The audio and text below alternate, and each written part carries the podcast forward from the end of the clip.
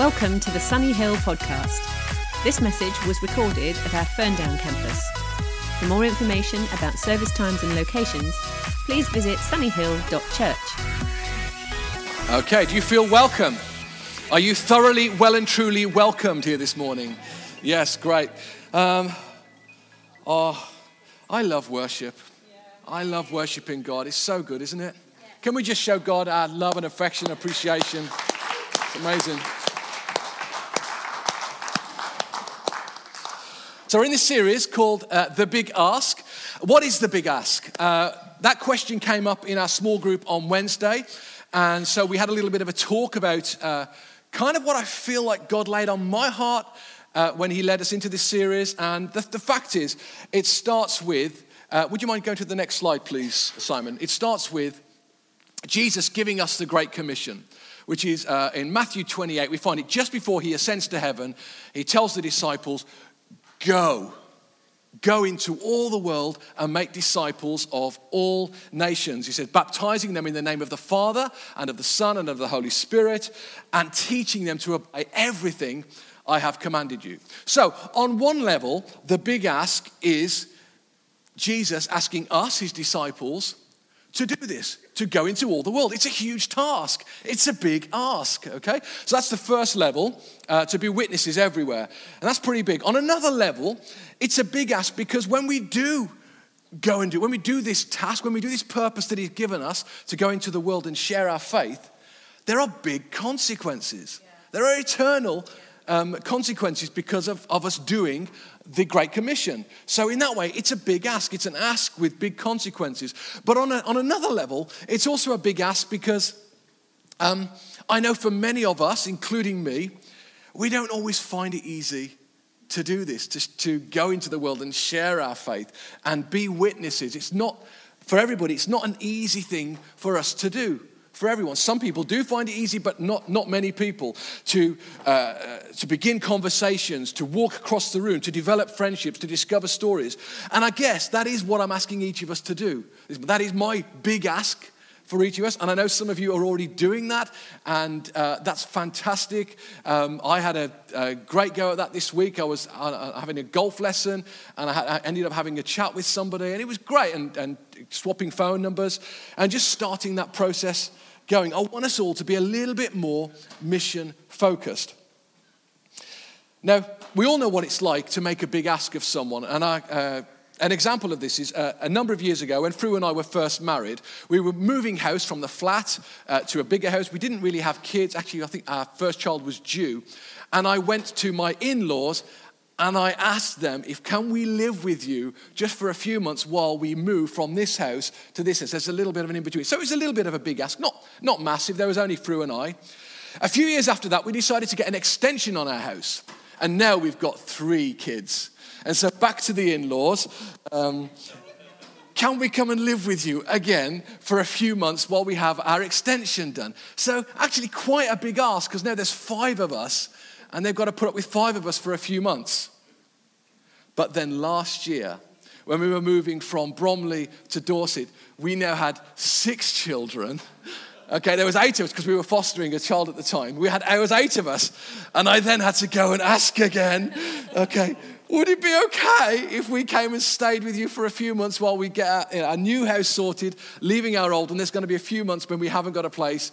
And they were very gracious and they, they said yes and they put up with us for those few months. But I know what it's like to make a big ask. Going to your in laws and asking that, it's not a small thing, right? You understand where I'm going with this.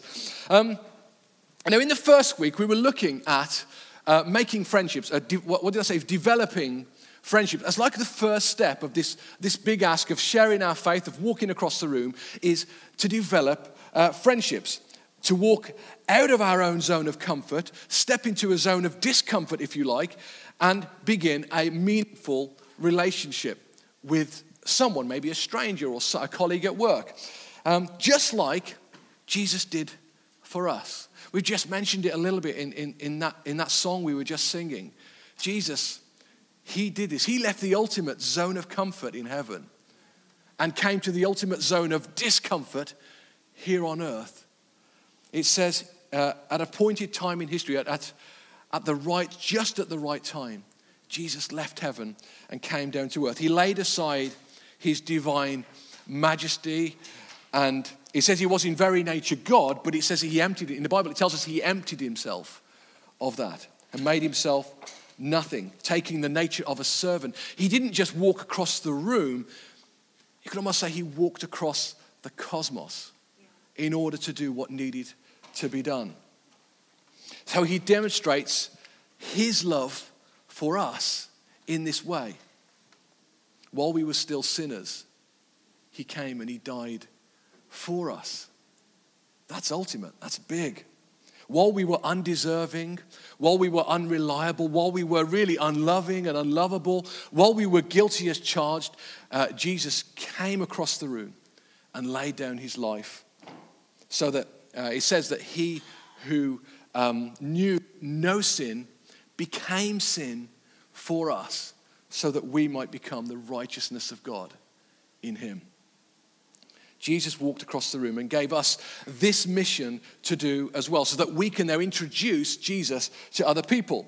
And he didn't leave us to do this task alone. We, in the first week, we looked, we looked at how the Holy Spirit comes and he gives us uh, the ability to, and helps us to do this task. And one of the things we said is that when we are um, uh, developing friendships, we have to let the Holy Spirit in us disrupt our plans if you remember. And then in the second week, last week, we looked at uh, discovering stories. So we've developed friendships. Now we've got to discover stories. We've got to find out what's going on in people's worlds. And we've got to listen with grace, not with judgment. We don't want to be condemning people. We want to be offering grace to wherever they're at, just like uh, Jesus did. Discovering what's going on in their world. And time and time again throughout the Gospels, Jesus did that. A great example of this is uh, there's a woman who's been caught in adultery, and uh, the religious leaders and the people are about to stone her. And um, Jesus comes on the scene and he, uh, he makes a statement and he said, He who is without sin cast the first stone. And gradually, one by one, it says they all drop their stones and walk away. And then he reaches down and says to her, Where are your accusers? And she says, They've left. And he says, Well, neither do I condemn you. Go and sin no more. And that's the, that's the attitude and that's the way we need to approach people. We don't condemn, no matter what we think of the lives they're living, whether they are as sinful as anything. It's not our place to condemn them. We extend grace just like He extended grace to us. So, when this woman caught in adultery, Jesus said, I know your story, but that's your past story. I can see a better story for you. I can see a better future for you if you just walk down it. And so when we come to people and we can have that same attitude, your past sins don't need to define you. Your past shame doesn't need to define you. And those people who talk about you, who want to throw those stones, they don't need to define you. We let the creator of the universe define us. And how does he define us? He calls us righteousness. He says, I don't condemn you. Wow. That's how he defines us. And that's the mindset we need to discover their stories and apply grace liberally. So, our key verse for this series is uh, from Colossians chapter 4. Uh, it says this Be wise in the way you act towards outsiders. Make the most of every opportunity and let your conversations be always full of grace, seasoned with salt, so that you may know how to answer everyone. So this week we're thinking about the next phase. Next phase, we've had uh, we've developed friendships, we've uh, discovered stories, and the next thing we need to do is to direct upwards. Okay, we need to introduce God in the equation. No, I know kind of we already have, and we've talked about these other things, but we need to be intentional because this is the most important thing: bringing God into their life because he's the one that can actually change people, pointing them in a God directions. So at some point in our interactions have the next slide, please. Uh, we need to point people to God. So last week we were looking at Jesus' meeting with the uh, Samaritan woman at the well. If you, uh, those of you who are here, uh, and it's a great, it's a great uh, account of Jesus. He's been uh, going from uh, Judea back to Galilee, and he has to go across Samaria. He stops at a well to rest, and a woman comes to the well to uh, draw some water. And he asks her for a drink of water. I'm sure we know the story. And so it's, it's amazing how fast and how deep Jesus' relationship with this woman develops. They start off as strangers at the beginning of the conversation, almost enemies, because when he asks her for a drink, she says, Well, you're a Jew and I'm a Samaritan. How can you ask me for a drink? Like, we don't get on. My people doesn't get on with your people. What, what's going on here? And this develops quickly into move from strangers to acquaintance, acquaintances. They start talking, uh, having a chat about water and about uh, living water and about uh, kind of the Holy Spirit and how that can change her life, which develops into this kind of almost rabbi and student relationship, teacher and student. Uh, Jesus goes into depth and they start talking about the different ways that they worship and what's the right way and what's the wrong way. And then this develops into more of a supernatural thing where she says, I can see that you are a prophet because of the things you're saying. I can see you're a prophet. And then this goes even deeper um, to, the, to the final level, which is where Jesus wants to get it to. Um, uh, the woman says, I know that the Messiah, uh, called Christ, is coming. And when he comes, he will explain everything to us. And Jesus says to her, I, the one speaking to you, I am He. That's me. The, thing, the person you're waiting for, the Messiah you're after, that's me. So this relationship has gone from a superficial stranger, enemies almost, down to this I'm the Messiah. I'm the one. I'm the answer to your prayers. I'm the, I'm the thing that you worship. I'm the one that you've been, you've been waiting for. It's amazing progression. And it causes this woman to go pelting it back to the town. She wants to go back and she wants to share this news. Actually, she's going back to a place where she's an outcast, where she's an outsider, where they don't really like her. In fact, these people in the town uh, despise her. Uh, and we pick it up in verse 28 today. It says, Then leaving her water jar, the woman went back to the town and said to the people, Come and see a man who told me everything I ever did. Could this be the Messiah? And they came out of the town and they made their way towards him. This is an amazing moment. This woman, who we know has had five different husbands, five different husbands, and is now living with a man who we know is not her husband, may well be somebody else's husband. Okay, this woman has, has really put her foot in it on many levels. She's got a deep hole in her soul, in her life that she has tried to fill. A deep, deep hole. She's tried to to quench that thirst that she's got. She's tried to quench it with, with men, with relationships. We know she's despised, she's an outcast. People want nothing to do to her, with her. She can't hang out with, with the other women because of this bed that she's made for herself, literally, this bed that she's made. And she has to come uh, to the well in the middle of the day when it's really hot, instead of in the early morning with all the other women of the town when it's a bit cooler. She has to carry this heavy water jar by herself to the well and fill it. And commentators tell us that this well was not a shallow well, it was like over 100 feet deep. She has to drop the water down and pick this, pick this bucket up by herself. Okay, this woman has, has kind of bad, bad history, bad present. And she has to do this all by herself. And every day she carries this water jar, which is like this, this symbol of the weight that she has to carry, of, this, of her life that she has messed up. And John, when he's writing about this in his gospel, could have said, the woman went back to the town. But he doesn't. There's an incidental thing he says first. He says, leaving her water jar, then leaving her water jar, she leaves it with Jesus. I love this idea that this symbol of her pain, this reminder of the way that she's messed up her life, she's able to leave it at Jesus' feet. And I love this idea that Jesus offers that same exchange to us, if you like. He offers that same deal. We give him our, our heartache, our past, our sin, our pain, our muck, our burden, our weight that we carry. And in exchange, he gives us hope and he gives us life. Now, I love packing. I don't know how you do. You like packing for holidays and things? I love packing. I love packing the car. I really do. I'm a bit OCD when it comes to packing. I, if anybody who's seen the trailer that we bring all the stuff in, and I've got notes on the trailer about where everything has to go. I'm a bit, I'm a, it's, not, it's, not, it's not a good thing, I don't think. But I do like to pack, and I like to, to fill every available space with just the right uh, sized box or bag. And um, great when we go on holiday. I especially like it when it seems impossible. when you've got this much stuff and this much space, I'm to do this. When we were moving here, we'd sent all our stuff with the removal guys, and we had a, we had a few more bits and pieces, actually quite a lot of stuff, uh, a couple of beds and things that we had to bring. And so we hired a van. And Fru said, she said exactly the right thing. She said, We're never to get all this stuff in this van.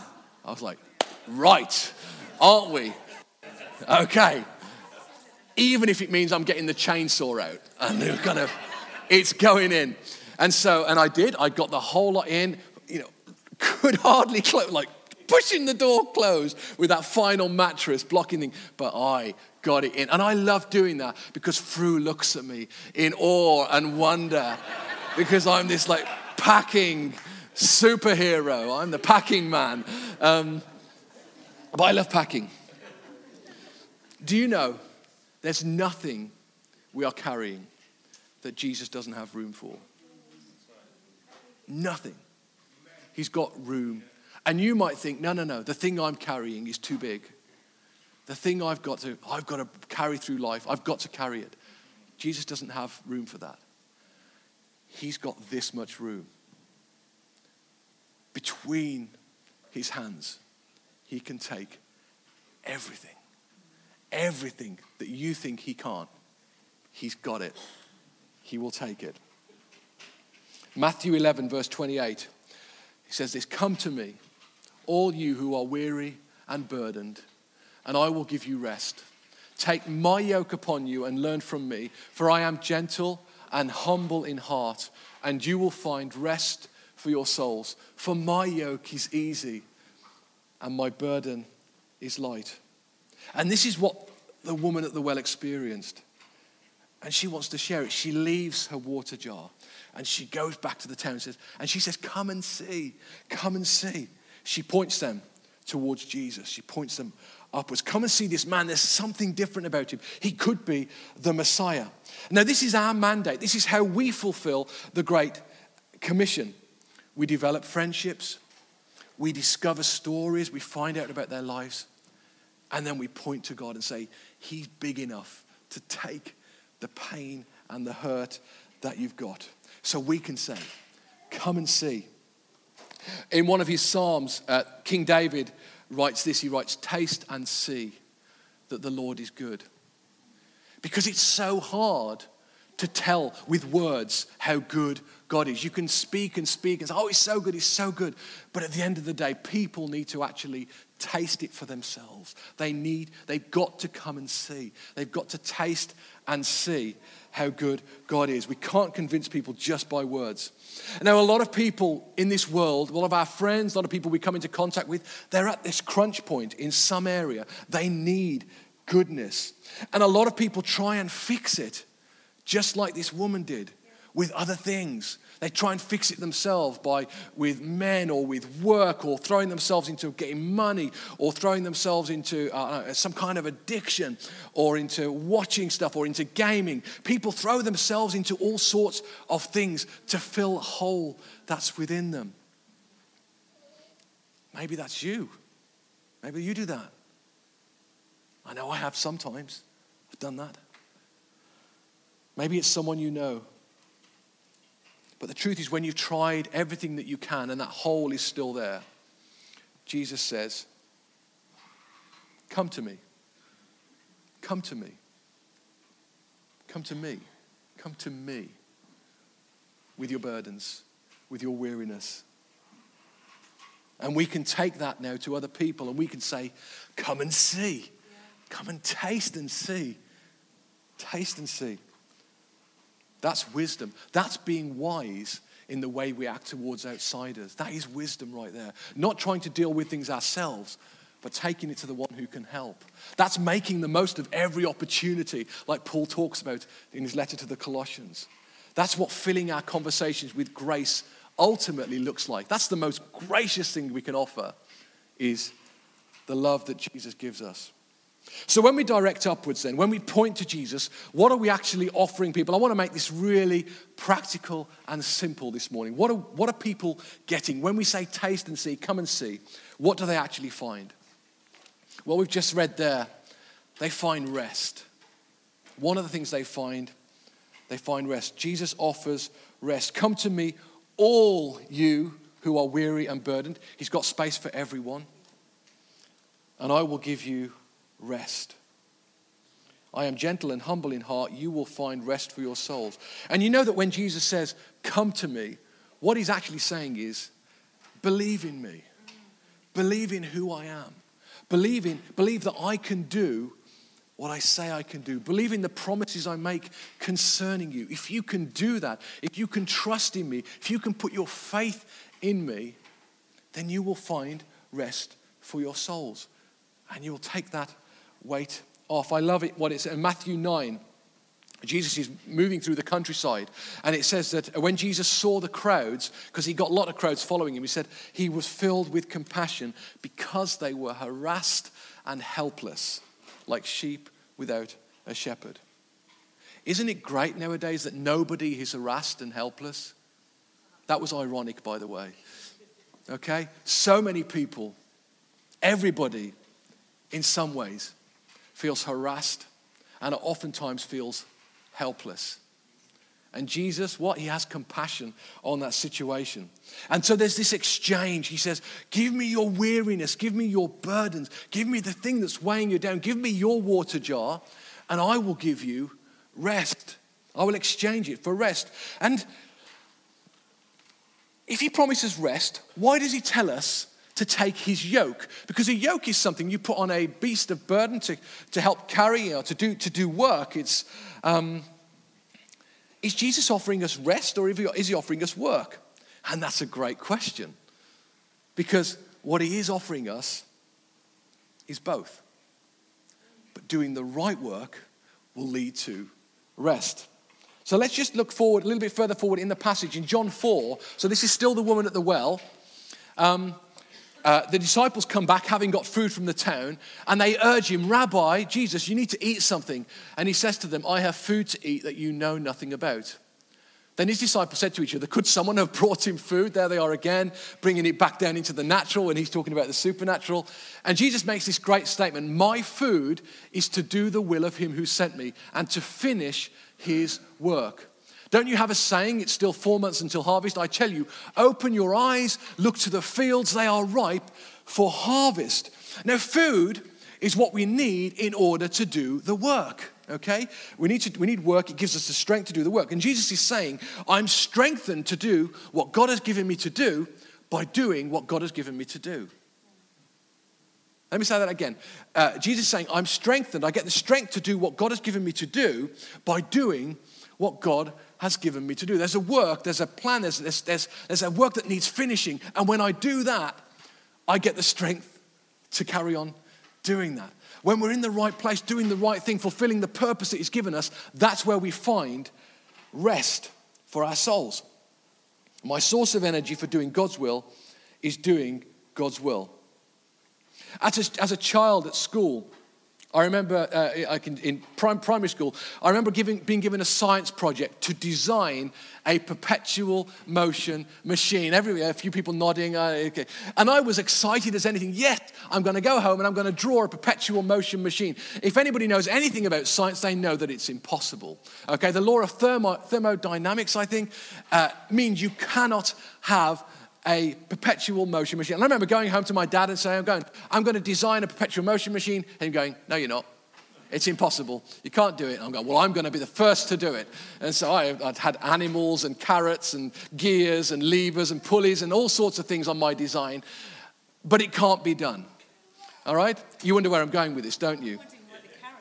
I don't know. Oh, it was a, a, donkey walking on a treadmill with a carrot, but obviously that can't go on forever. Uh, yeah, sorry, that was in my own head. Um, this is like a perpetual motion machine, all right? yeah, sorry. um, carrots have nothing at all to do with perpetual motion. um, Okay, uh, this is like Jesus. If you're doing the right thing, if you're doing the mission I give you, you're not gonna, you're not gonna lose heart. You're not gonna become weary, because I will give you the strength to keep doing that thing. Just like Jesus says, to do the will of Him who sent me and finish His work. So, when He says, "Take my yoke upon you," He's saying, "Do the work that I've given you to do, and you will find rest for your souls." It's a big ask with big consequences, but in it, there is rest. The second thing he offers us is joy. So he offers us rest, he offers us joy. How many of us know that people need a good dose of joy in their lives? In John 17, um, again, this is Jesus praying with his disciples before uh, he goes to the Garden of Gethsemane and he's crucified. He says, But now I come to you. Sorry, he's talking to God, it's, it's his prayer. But now I come to you, and these things I speak in the world so that they may have my joy made full in themselves. This was Jesus' prayer to God. He wants us, the people he left behind, to experience his joy. We haven't lived in Ferndown for that long, uh, just a, a, few months, but many times in conversation with people out and about, this has come up as a little bit of an issue in this town. I don't know if people live in Ferndown who know that actually there is a little bit of unhappiness at times in this town. And, um, and there's a bit of a, uh, before we moved here, we, people said, oh, there's, there's a little bit of uh, despair in Ferndown. Obviously, it's not everybody, it's a bit of a generalization. And I think we as Christ followers, we should be little pockets of joy, not fake happiness, okay? We don't need to do that. But a deep sense of joy that comes from the hope that He's given us. You don't always even find that in church, do you? If you've been to a church, you don't always find the joy. I remember uh, a couple of Christmases ago, we were at a uh, quite traditional church, uh, but they were singing a modern carol, um, Joy, Unspeakable Joy. And the guy said, Joy, unspeakable joy, deep within my soul, never lets me go. And he's just like the grumpiest person you had ever saw singing this joy, unspeakable joy. And and you're thinking, well, no, no, no one actually can tell. Okay? He's so deep. That is a really deep joy.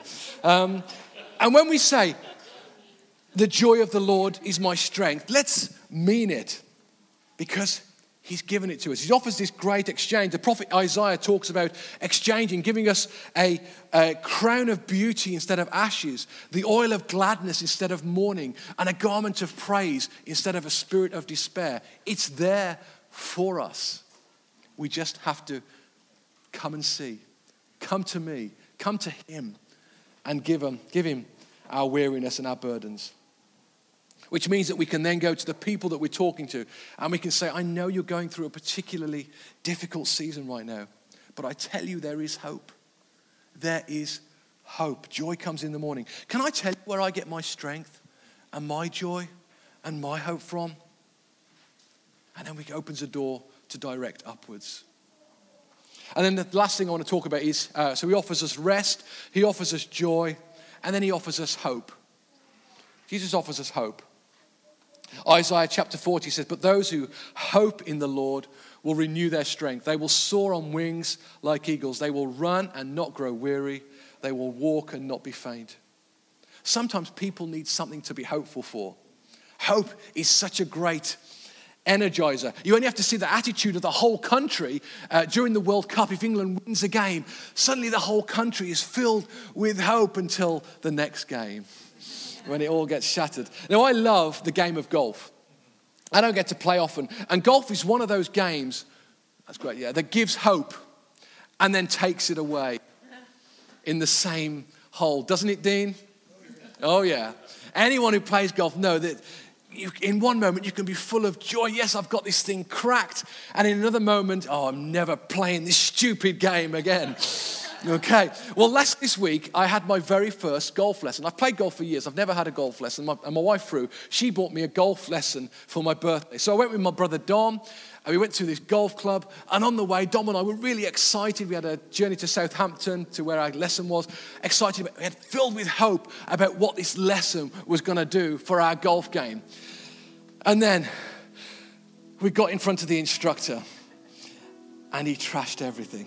And for the next two hours, making a stand different, putting your head forward, feet apart, stand like this, put your line, you're not, not approaching the ball quite right. And it all went to pot. And we became, we got to lunchtime, we were hopeless. We were going, oh, this is stupid. Should we go home now? But then after lunch, some of the things we started to put into practice started to make sense to us. And by the end of the day, we were hitting better than we were at the beginning of the day or before. And now we're filled with hope again. And we can't wait until our next game of golf. And then you know what's going to happen.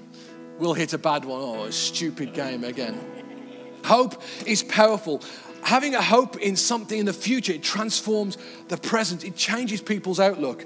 It changes the stock market. It does. It changes the value of money. Hope in, in the country, it's amazing. It changes the economy. It boosts industry. It changes productivity. Hope is powerful. Well, God's hope is not like golf hope. Okay? It's not up and down. It's not up and down. It's constant. It's a hope that is forever, for eternity.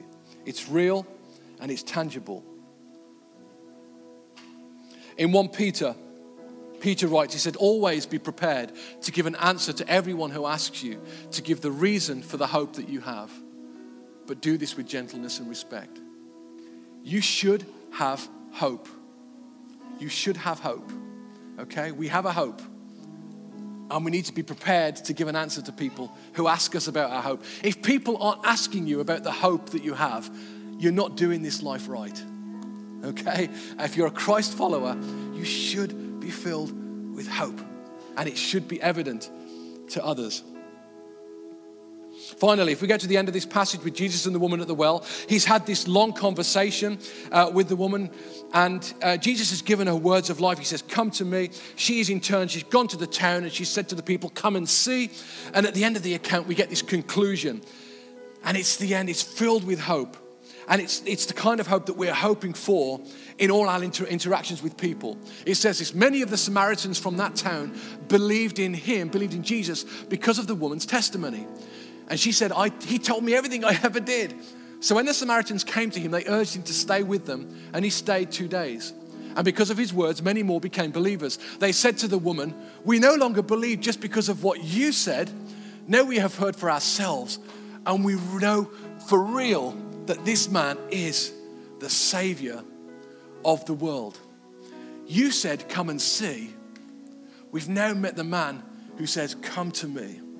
And we've tasted for ourselves and we've seen his goodness. We know he is who you said he was. And so now we believe because of him. They come because of what she says.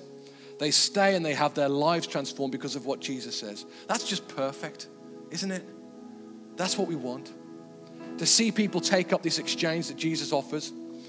He offers rest, He offers joy, He offers hope, He offers peace, He offers salvation, He offers answers to those searching questions that we have and that others have. He offers blessing, He offers forgiveness, He offers eternity.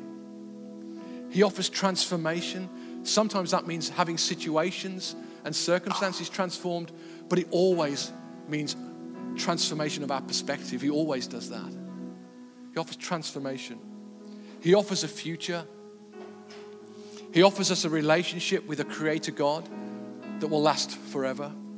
He offers us meaning and purpose in our lives. He offers us this and so much more. We don't have the time to go in all the things that Jesus offers us today. He offers us so much, and it's an exchange. We come to Him and we give Him the crap, and He gives us the good stuff in exchange. So, how about it? God is making this big ask of us. Are we prepared to leave our zone of comfort and go on this great adventure of sharing our faith, walking across the room? and giving people the hope that Jesus wants them to have. It could change their life and their destiny forever. Amen.